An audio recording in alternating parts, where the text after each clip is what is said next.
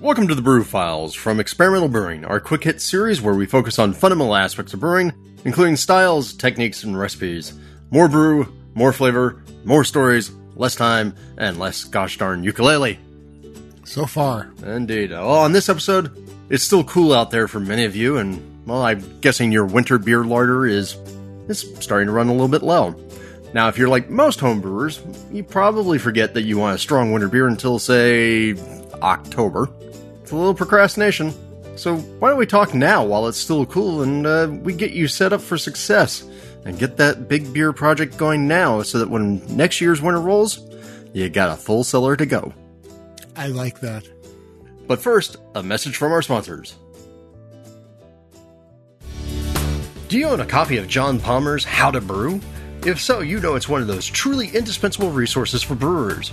Well, it's time to replace that old dog-eared copy, because our friends at Brewers Publications have just published the fourth edition of How to Brew, and it's a totally new book. The new How to Brew clocks in at six hundred pages, and every chapter has been updated and expanded, and there are five totally new chapters to boot. So grab your copy at your preferred beer book vendor, or buy it from the Brewers Association store if you want to get the book and support craft breweries at the same time.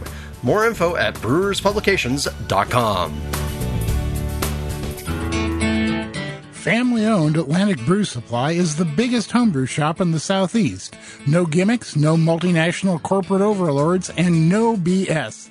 Unique ingredients from local suppliers, including malt from neighboring artisan malt house Epiphany Craft Malts and award-winning recipe kits, including the Toll, Raleigh Brewing Company's G A B F-winning Imperial Oatmeal Stout. Plus, we've got pro-level equipment and the best in cask supply equipment from sister companies A B S Commercial and Cask Supply. Malts, extracts, and more, all available by the ounce, an on-site calculator to help you craft your best brew, same-day order processing, and guaranteed two-day shipping for East Coast customers. Get fifteen percent off your first order when you use the coupon code BREWFILES at checkout at Atlantic Brew Supply.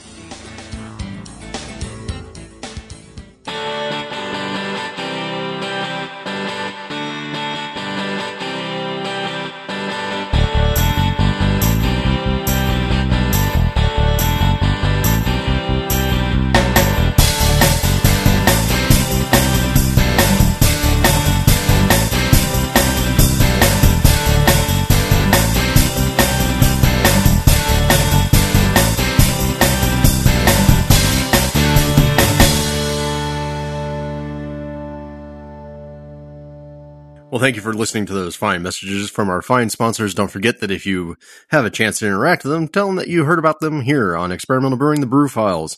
It helps them know where their monies are best spent, and it helps us make the money. I like big beers. I know that uh, Denny and I spend a lot of time talking about session beers. After all, we're big proponents of Session Beer Day, and we spend a lot of time talking about that, and we do wish that more people would make more session beers. But let's face it, sometimes you just want to go big or go home. Or maybe you want to go big at home. What do we mean by big in a world where, say, every I P A seems to be nudging eight percent? I think really the right place to start is to say around nine percent, about, you know, say a starting gravity of ten eighty and above. I do know that for some people out there, those are session beers. I'm looking at you, Fred Bonjour. But I think ten eighty, that's a, a that's a good starting point. What do you think, Denny? Yeah, I, I think that that's a, I think that's a good idea. Uh, that's kind of the range where you start maybe having to take some uh, extra steps to make sure that beer is going to come out the way you want it to. Let's face it, anywhere below, say, ten sixty-five, you're probably running just normal. Uh, you start to get above ten sixty-five, you have to start to do some uh, some more care and concern about things like yeast. But when you get above ten eighty, and if you get above eleven hundred, and we're going there, you really need to pay attention. Yeah. Let's let's start with what I think is the most important piece, and that is, well, the yeast. I think the first thing that you do, and this is a place where I think Danny and I are going to disagree on, the very first decision that you make about your recipe that is going to be the most impactful on everything about the performance of your fermentation and the quality of your beer is choosing the right strain. And now I will say, as much as I love Saison du Pont and the various strains out there based on it, this is not the time to go with something that temperamental. You know, don't try and do this with Conan. Don't, don't try and, don't try and do this with anything that has a sort of an attitude problem. So I like to go for things that are reliable, And I will also say I have made a winter Saison that started at eleven twenty with DuPont, and it worked. It's because I threw a hell of a lot of yeast at it. And so for me, I have I have things that I come to depend upon. Uh, the U S complex, uh, aka, you know, the Chico strains, California ale, you know, so White Labs oh oh one, Y Yeast ten fifty-six, U S oh five. I've had success with those in the past. The Irish and Scottish ale strains, particularly the Scottish strains. I really like the Scottish strains in big beers. If you're looking more on the lager side, I like German bock strain, uh, the one from Ianger from White Labs, or Zurich Lager, aka S one eighty-nine, or W L P eight eighty-five from White Labs. And then also the White Labs ninety-nine super high gravity yeast. And I also have pretty good success in the past with dried Nottingham yeast. What about you, Denny? Yeah, um, I think that we're more in agreement than not here. Uh, most of mine have been done with, uh, like U S complex yeasts, as you call them, uh, ten fifty-six, twelve seventy-two, fourteen fifty, that kind of thing. But then I also make a, a fair number of uh, high-gravity Belgian styles. And I've had really good luck with uh, Y-Yeast thirty-seven eighty-seven, the Westmalle strain for those. It seems to just chew right through things. And, again, keep in mind that when I'm brewing Belgian beers, there's a lot of simple sugars in there, too. Yeah, although I will say, as a caution, I've always found that uh, thirty-seven eighty-seven, to me at least, always wants extra time in the aging. For some reason, I think it just needs it needs a little bit more time to kind of come together. Huh. Well, maybe it's something you're doing. Maybe it's something I'm doing. I don't know. This is my experience. And I do love the flavors of the yeast. So I'm usually willing yeah. to put up with that, that sort of like, okay, let's wait, uh, sort of thing in order to get it to work. Here's the, the thing. You've got your proper strain of yeast. You found your choice. Now, this is also the time when if you ever don't make a starter, and I mean, really, I, I usually like to make a starter because I think it's a good health check on the yeast. This is the time not to skip over it. In, in fact, ladies and gentlemen, I will tell you that for a big beer, particularly once you get over that eleven hundred mark, I'm actually an, a big advocate of eschew the starter and make a starter beer. I'm talking go out and make a mild, make a Schwarzbier, make a you know make a something small, something in under ten forty area or ten forty-five and below, and make a full five gallons of that thing, because that is the most efficient way that you're going to get your yeast ready for this big brew that you're going to do. To give you an idea, let's take a look at the sort of the nominal proper pitching rates as people talk about them. For ales, they always say that you want to have more than eighteen million cells per milliliter for, for these big beers. And really the rule of thumb is about one million cells per mil per degree Plato. So if we're looking at that mythical eleven hundred beer, you know, one point one hundred, that means that's twenty-three point five Plato, which means that you want twenty-three point five million cells per milliliter. And that equates to, just for like a good old, you know, handshaken starter, about six plus liters of starter wort. For lagers, the picture is even worse because you want to have more than twenty-four million cells per milliliter. That's thirty-three percent more yeast. And if you look at that sort of eleven hundred barrier and, you know, you kind of look at that hypothetical level, you're talking an eight to ten liter starter. At that point in time, you're at half of a batch of beer. So you know what? I say, go make a batch of beer. That way you can have something to drink while the other beer is fermenting. Not only is it a real efficient way to make a starter, but you're not wasting all that wort either because you end up drinking it. Well, and I think it's important. Remember, again, we said lower gravity. So I know some people will say under ten fifty. I actually still really like to go under ten forty-five, ten forty, because I think that's best for the yeast health. Uh, yeast growth in terms of starters tends to be the most optimal, somewhere between, say, about ten thirty-two, ten thirty-eight. I tend to like to stay in there. That's the reason why I have a really, you know, kick butt mild recipe. Uh, Denny, do you have a starter beer recipe that you like to use? Uh, I just generally make a pale ale, and I kind of like go more in the ten fifty, fifty-five area, um, just because that's what I want my pale ale to be. And I don't think it really hurts the yeast that much. And besides, we are like generating a metric buttload of yeast. And that's a technical brewing term. It's a very good one. This is going to raise the question, how do you go and use that yeast again? I tend to rack the beer off. I let it settle, you know, make sure I got a good yeast cake. And then I will pour off as much of the remaining wort that's in there, swirl up the yeast cake, and I'll transfer that into a sanitized growler or some other container. And I'll transport that. Because usually when I'm brewing these big beers, I'm doing them off-site. I'm doing them for the club. And so I'll transport the yeast there in a in a growler container just as a big old slurry. I'll maybe throw in some fresh starter wort just to just to give it a chance to grow up and have some fun and be active when I'm actually going to go pitch.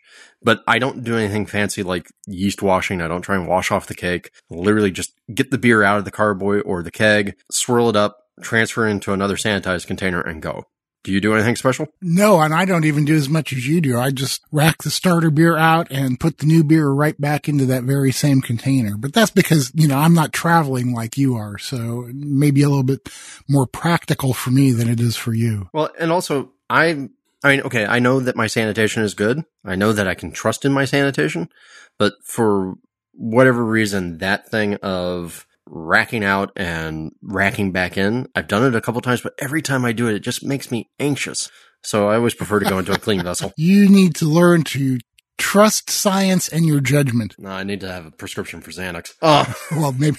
Yeah, right. That too, of course.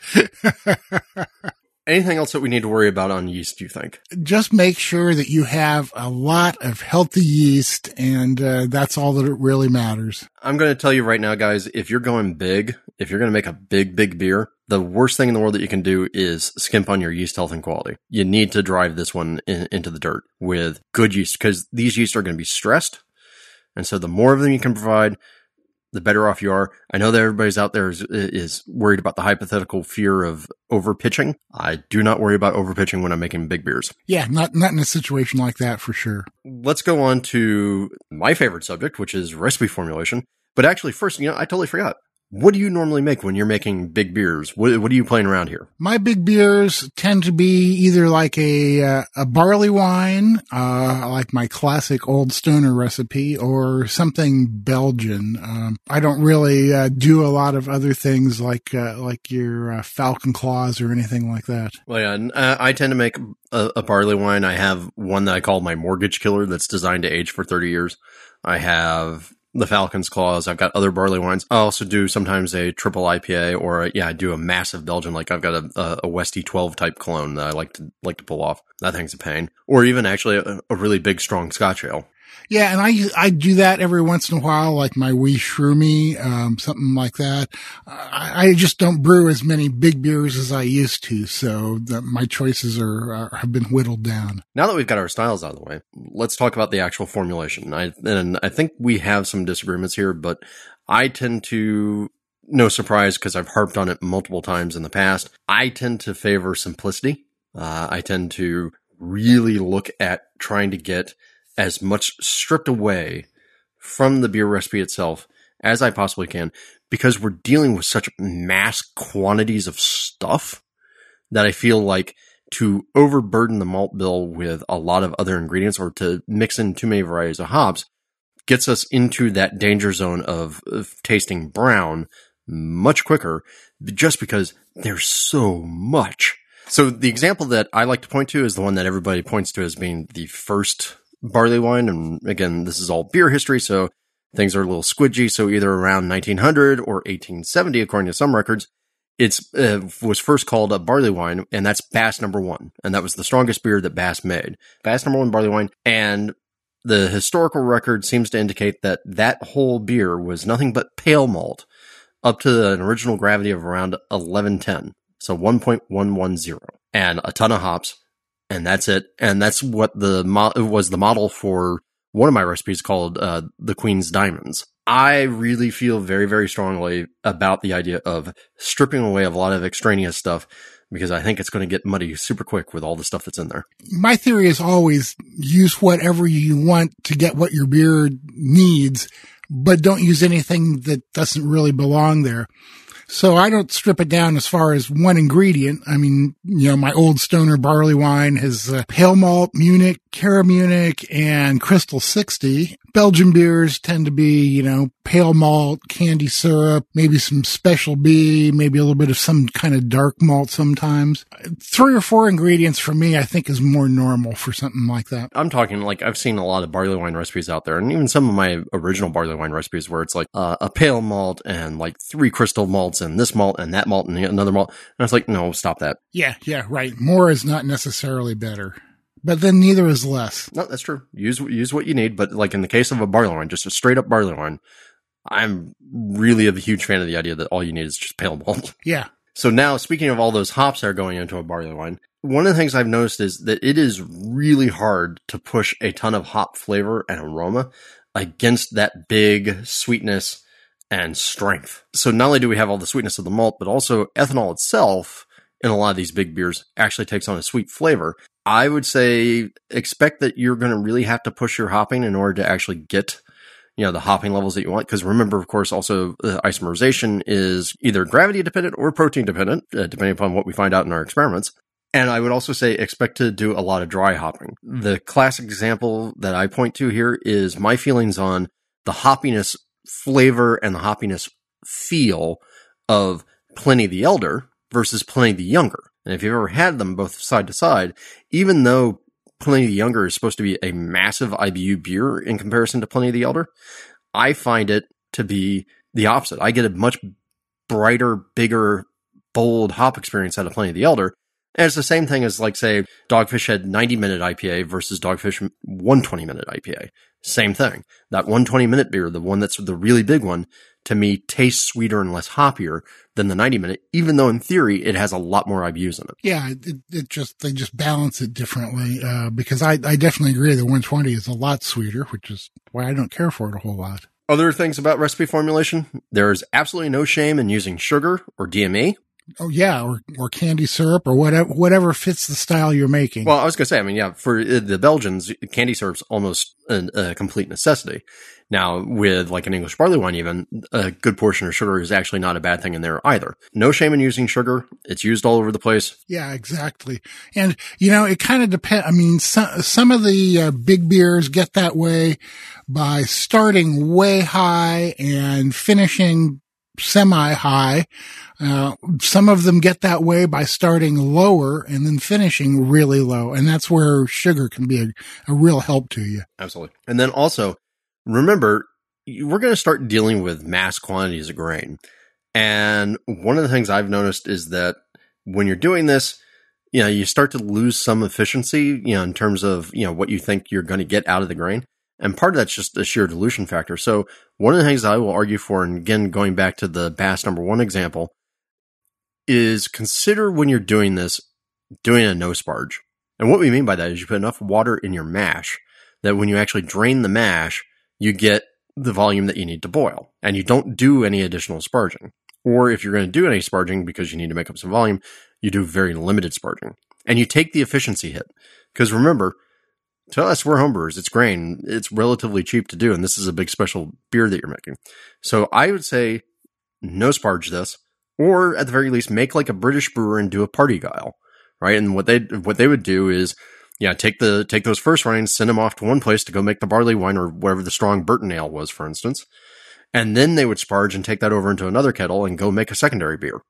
And some of these beers that I've done, some of these big ones, I'll use some of that that runnings to go bump up the volume on the first beer. And also you get a free beer out of that second portion. So consider doing uh, party guiles. Make sure that you have the extra equipment on hand and use that to, you know, kind of control the volume in there. But I would I would really say this is not the time to try and go for maximal sugar extraction with maximum sparging efficiency, because that sparging efficiency is going to make you pay your cost with the boil. Right. Kind of, kind of in line with all that too, is make sure that you have the equipment that will handle the amount of grain and water you're going to use. The first time I brewed a barley wine, I hadn't really thought about that, and I was using my forty-eight quart cooler, and that sucker was so full, it, you couldn't even really stir the mash. I ended up buying a one hundred fifty-two quart cooler to use for barley wine. Uh, generally, when, when we make my Old Stoner recipe, a friend and I get together and brew it together. But it takes sixty, sixty-five pounds of grain, and, you know, you need a big cooler to handle all that. And then last thing to cover in the mashing is the idea of double mashing, which you may have heard of, which is basically using, you know, two different mashes where you use the wort from one to infuse the other one. I know a lot of people talk about this. I've had mixed bag experiences with it. I'm not a fan. Uh, our listener, Jim Leininger, is uh, doing that as we speak and reporting on it over on the A H A forum, and he's having really good luck with it. So it can be done. It can be, but uh, I just, I've never been a fan of the beer that's been made with it. So yeah, right. And I've, I've never done one, and I don't, can't even tell you the tr- if I've ever tasted a beer made that way. So I will bow to your experience there. I've only done it a handful of times. Now let's move on to the brew day. First things first.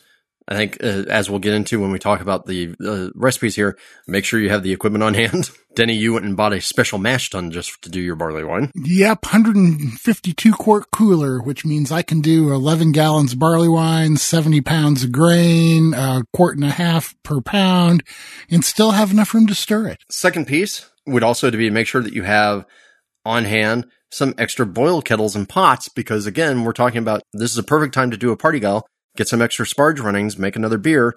Well, you better have an extra pot on hand in order to be able to, to boil it and make it work. And with an extra pot, you need an extra burner also. Yep. So invite a friend over. Have them bring their equipment. And then, because we're talking about the, the pots, I would say make sure that you uh, are prepared to boil for a while. So make sure you have extra propane on hand if you're boiling that way. And the reason for that is because you're going to have a lot of water coming across with your, your beer, particularly if you're trying to do a full sparge beer. You have to remember that the maximum gravity of sugar from in those first runnings I think I've ever seen is around eleven hundred, eleven ten. The highest I've ever seen from a full no sparge batch is around ten eighty-five base, uh, but maybe ten ninety. And the maximum, uh, the, the cause for that is sort of just a maximum solubility of sugar in solution. And osmosis just isn't always your friend. That's very true. Also keeping on hand, not only the, the, the extra equipment, the extra propane, also keep on hand some uh, D M E. And part of the reason for that is because when we're doing these big beers, your usual mash efficiency tends to drop. You know, you're not, you're not going to hit that, you know, magical seventy-five, eighty, eighty percent mark that you normally would, at least a lot of times. Especially if you're doing no sparge.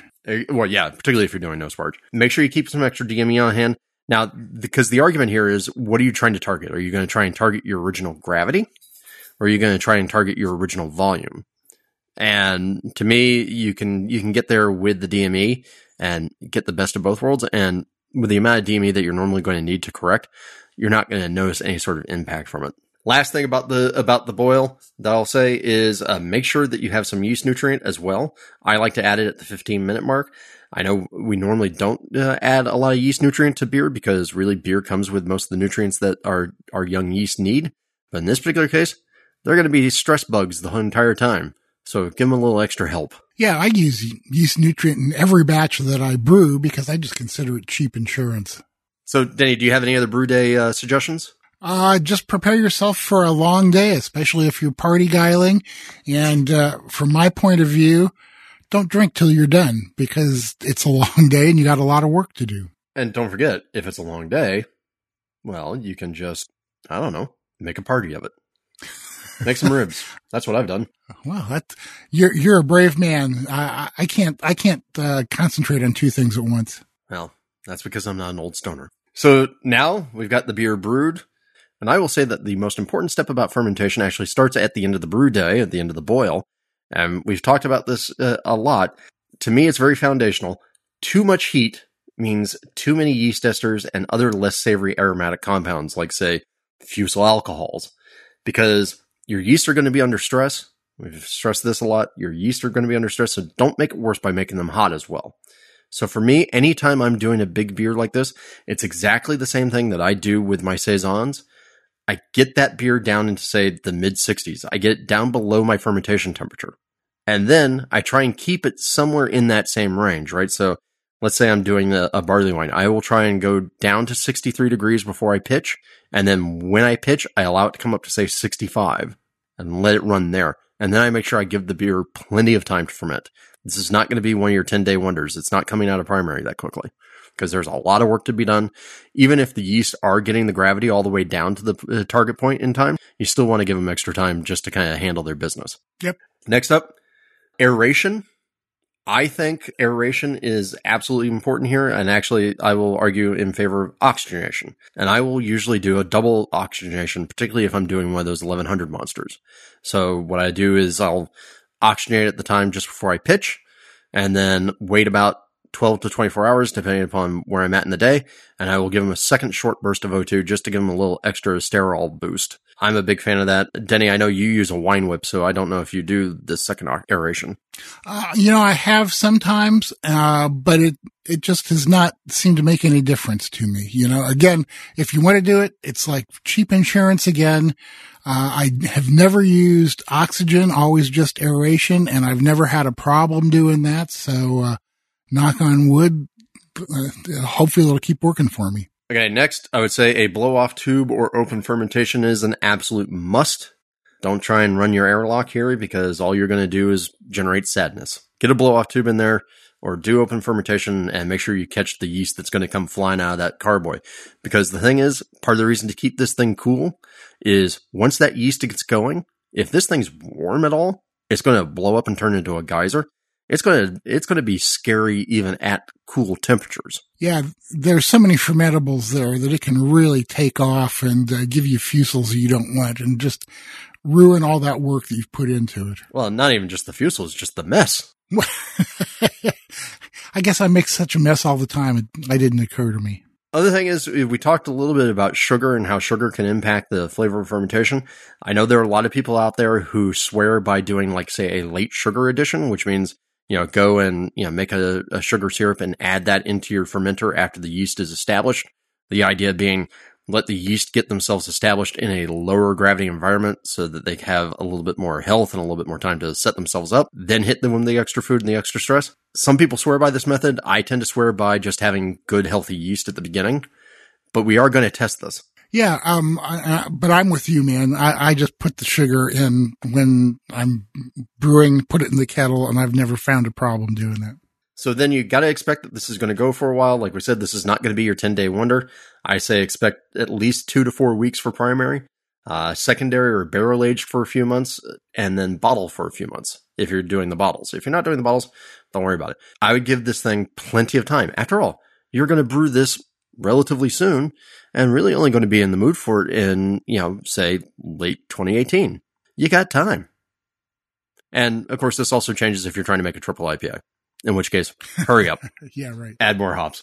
And then the big problem, the one that scares everybody, I think the thing that keeps every uh, most people away from doing one of these big beers if they've never done one is, what do I do if you get if my fermentation gets stuck?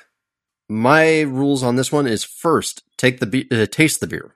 Because I had a beer that I did with a friend of mine that he called black wine. Its terminal gravity when we went to go transfer it was at ten fifty. Big high terminal gravity. And we were we were scared. We were trying to figure out, oh God, you know, what are we going to do with this? And then we tasted the beer and realized that, I mean, this thing was like a big super mega imperial stout. And we realized that ten fifty, the beer actually tasted great and was well balanced.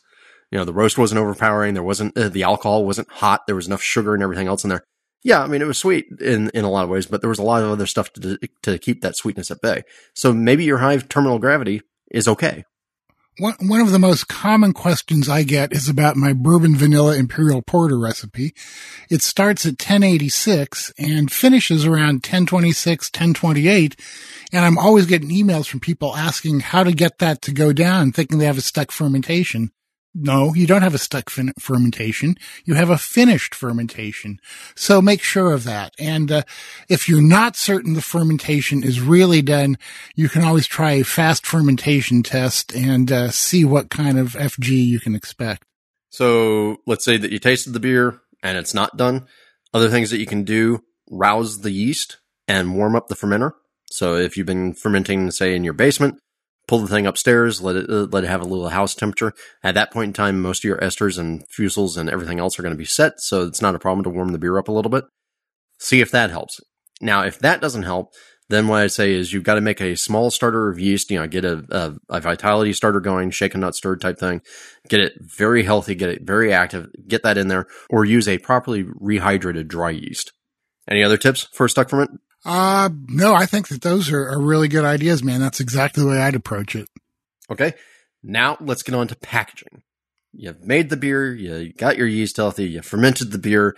Now you want to, now you want to actually get this thing in a state where you can go and drink it because that's what you want to do.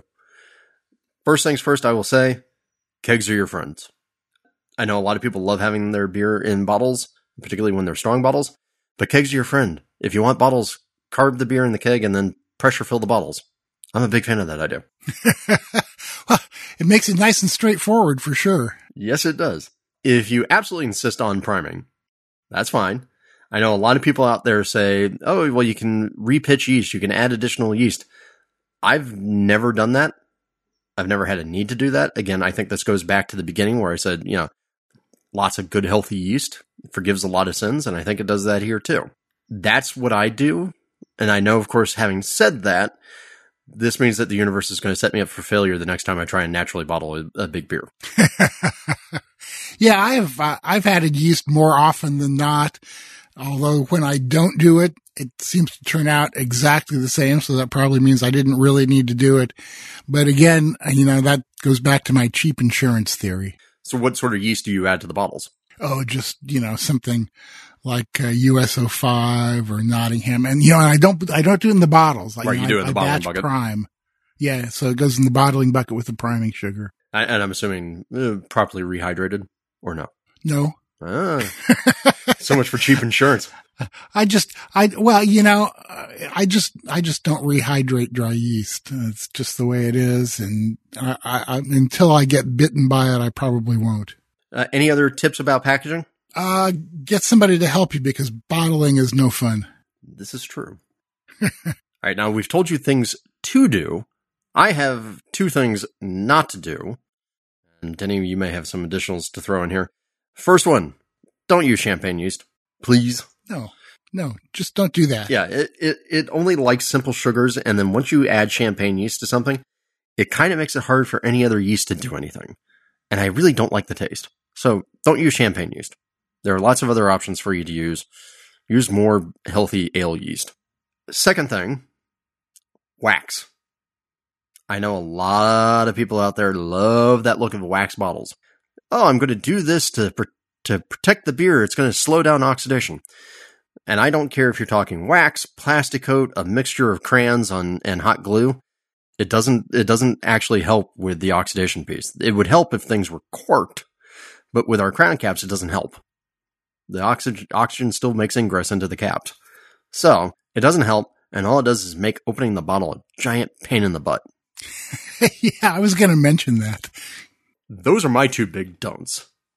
I mean, we've mentioned a couple of others of like, don't get the beer hot, don't ferment it warm, don't don't start with lousy yeast. Do you have anything else to add to the don't list? No, I, I mean, I, I think that we've covered the rest of the don'ts, like uh, don't rush it, don't freak out if you think it's stuck, make sure it is, and then uh, if it's stuck, deal with it, and if it's not stuck, accept it. That's very zen. It is, isn't it? I like that. So there is the walkthrough of how we make big beers. Now, it wouldn't be a Brew Files show if we didn't at least give you one recipe, and since Denny and I are here and we demand equal airtime, I think we have to do two. Denny, why don't you lead us off with your your, your recipe that you keep referencing during this uh, show, your Old Stoner. Okay, Old Stoner is a barley wine that I came up with uh, along with a couple friends, uh, and it's a long story how it got the name, so I'll leave that out right now. I don't think it's um, a long story. It sounds pretty straightforward to me. It should be pretty obvious, huh? This, uh, the recipe that we're going to post on the website is version number ten. Uh, we've actually gotten together and made this, I think, twelve or thirteen times. Uh, number ten turned out to be a great one. It's an eleven-gallon recipe, and I'll tell you right now what we do is we split it into two five-gallon batches, ferment one with uh, either ten fifty-six or twelve seventy-two, ferment the other batch with fourteen fifty, and then when we get ready to bottle it, we combine those back together. So we have kind of like the best of both worlds. Okay, listeners, anybody who's surprised that Denny's fourteen fifty is somewhere in the mix of this recipe, raise your hands. Yeah, okay, no hands. Come on. You know, when, when you've got it, you use it. So the basic recipe is, uh, forty-one pounds of pale ale malt, fifteen pounds of, uh, dark Munich malt. That's around a ten L, three pounds of Caramunic eighty and two and a half pounds of Crystal sixty. Again, that's for uh, an eleven gallon batch. It uses, uh, five ounces of Columbus, Zeus, uh, Tomahawk, anything in that area as first word hops. Seven, well, we use seven ounces of Centennial for this for bittering, and to tell you the truth, uh, I would go for something maybe a little bit more uh, intense in bittering the next time, a little, something a little bit more bite. Uh, two ounces of Amarillo at ten minutes and two ounces of Centennial for dry hopping. We mash at one fifty-three.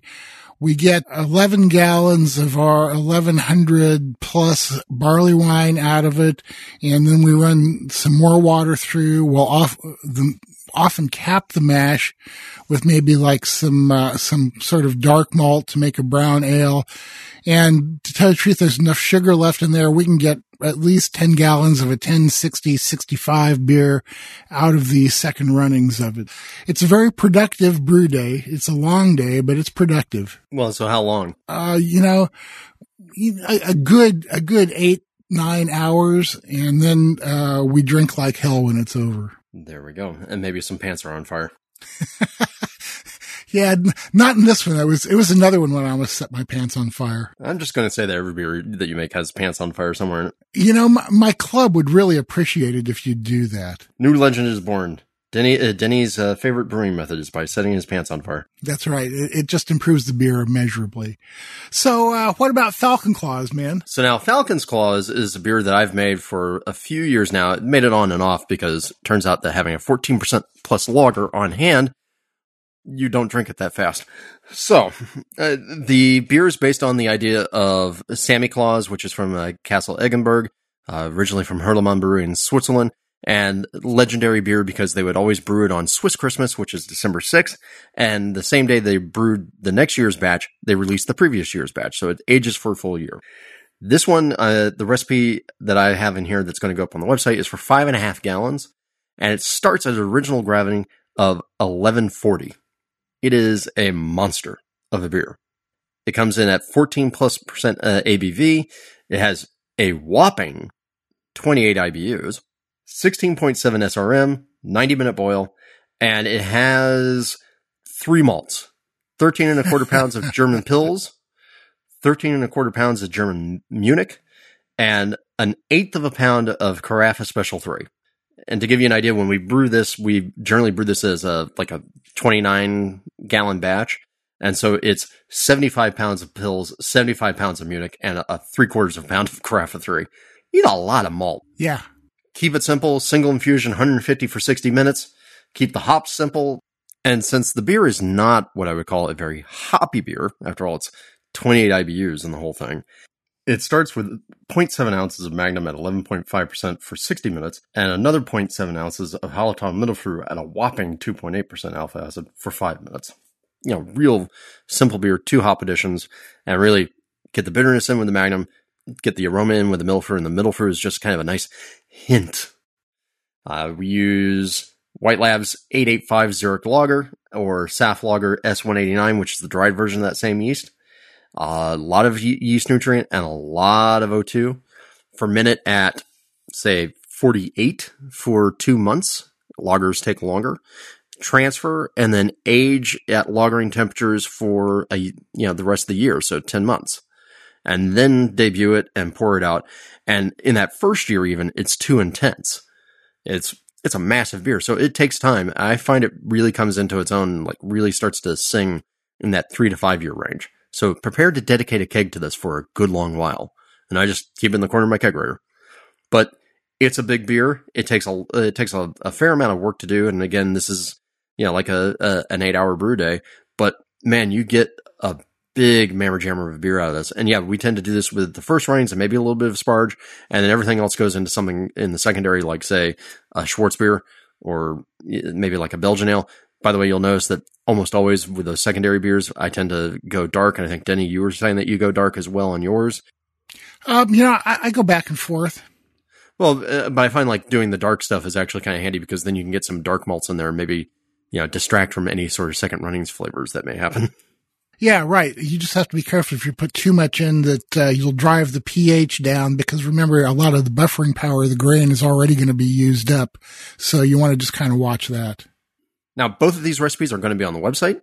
We'll have them up there. We'll include links in the show notes, but we really do recommend these. The Falcon's Claws, of course, is absolutely silly, but a lot of fun. And I would say Old Stoner probably lives up to its name and makes you feel stoned. Oh, yeah. Any other tips before we before we leave the show? Patience and careful thinking will get you through these. Says the man with a zen-like personality at brewing. I'm trying, man. I'm trying. Well, thank you, everyone, for joining us on another episode of The Brew Files. We hope that you enjoyed this exploration of going big. What are you going to make? A big, bold barley wine like the like the Old Stoner? A wintry lager like Samichlaus slash Falcon's Claws? something different. Maybe you're going to go Belgian. Maybe you're going to go, you know, a big triple I P A or something like that.